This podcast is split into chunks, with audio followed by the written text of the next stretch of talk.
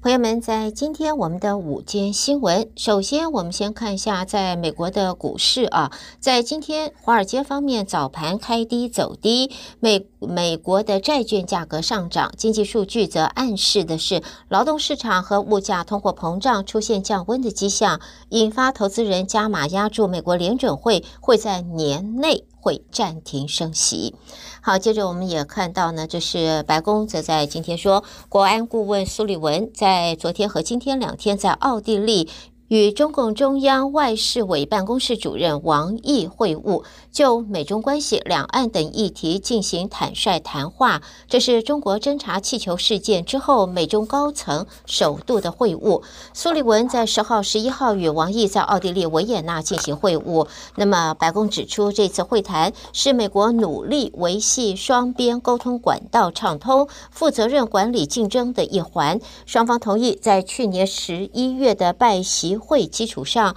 维持重要战略沟通管道，以推动这个目标。这也是中国侦察气球事件之后美中高层首度的会晤。不过呢，双方在近期似乎低调地试图恢复对话。主管中国台湾与蒙古事务的亚太副驻青华自强三月下旬造访过北京、上海和香港。根据在媒体方面的报道，苏利文在三月底也曾经和王毅通过电话。那么可以看到呢，在美国方面正在积极的推动和中国高层官员进行通话或是见面。近日传出，总统拜登正在安排与中国国家主席习近平通话，不过呢，则在今天遭到中国外交部呃冷漠回应，说没有拜习会或者习拜会、习拜通话的讯息，强调美国方面不能够说一套做一套。美中高层的对话就因为气球事件触礁到现在，美国方面是希望能够重启沟通的态度也比较积极。在美国驻中国大使伯恩斯八号起就密集会见中国外交部长秦刚、江苏省长许昆林、中国商务部长王文涛等高层官员。那么，在中国外交部发言人汪文斌则对于这外界传习拜通话一事，他表示没有这样子的讯息，而他也说，中美之间保持着沟通，关键是美国方面不能够说一套做一套啊，一方面呃这个讲沟通，一方面却不断的对中国打压的压制，不能说一套做一套。好，接着再看美国负责三个太平洋岛国协商。呃，走的总统特使则在今天表示，他下个礼拜会到当地，希望能够在拜登总统访问太平洋地区前去继续的签自由加盟协议的工作能够有所进展。引如上这一位就是负责三个太平洋岛国协商的总统特使，他将在十五号前往密克罗尼西亚，然后访问帛琉和马绍尔群岛。他表示希望能够取得进展，而指的就是和三国协商继续签。自由加盟的这个协约。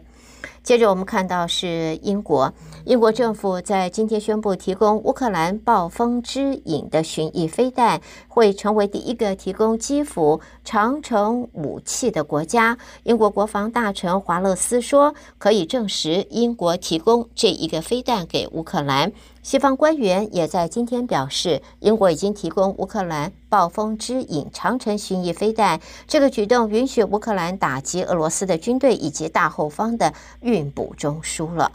接着，在欧洲方面，欧洲议会在今天核准一份立场文件，向通过全球首套人工智慧 AI 监管法案迈出了关键的第一步。欧洲议会公民自由和消费者保护委员会今天以压倒性的票数通过了这一个立场文件。呼吁限制欧洲的人工智慧使用方式，同时持续推动产业创新。根据了解，文件沿用欧盟执委会两年前一项提案的主要内容，同时建议增加对生物辨识监控、情绪辨识和预测性警务人工智慧系统方面的禁令。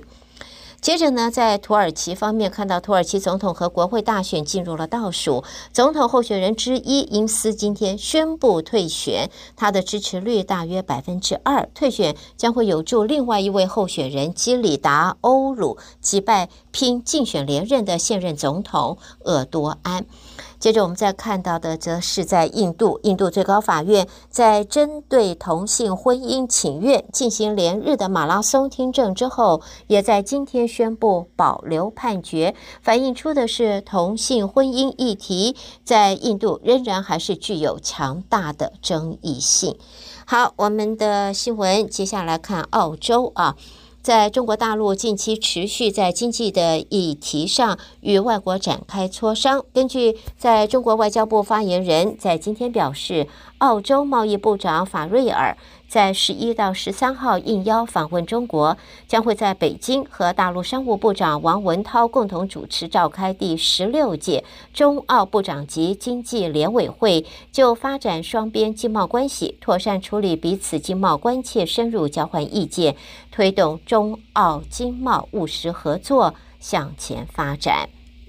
新闻方面看两则，这个是呃这个意外，呃车跟这个呃发生的意外事件，一个是在意大利北部米兰市中心，今天发生运送氧气瓶的厢型车爆炸意外。导致驾驶轻伤，多部车辆起火。当局还撤离了一所学校里边两百多名的学生。米兰市长已经排除这是一起预谋攻击的可能性。而在德国的话，德国警方说，一名男子在德国汽车大厂，这个是 mercedes benz benz 啊，军事工厂的生产厅开火，造成两人死亡。呃，警方表示，范闲已经被逮捕了。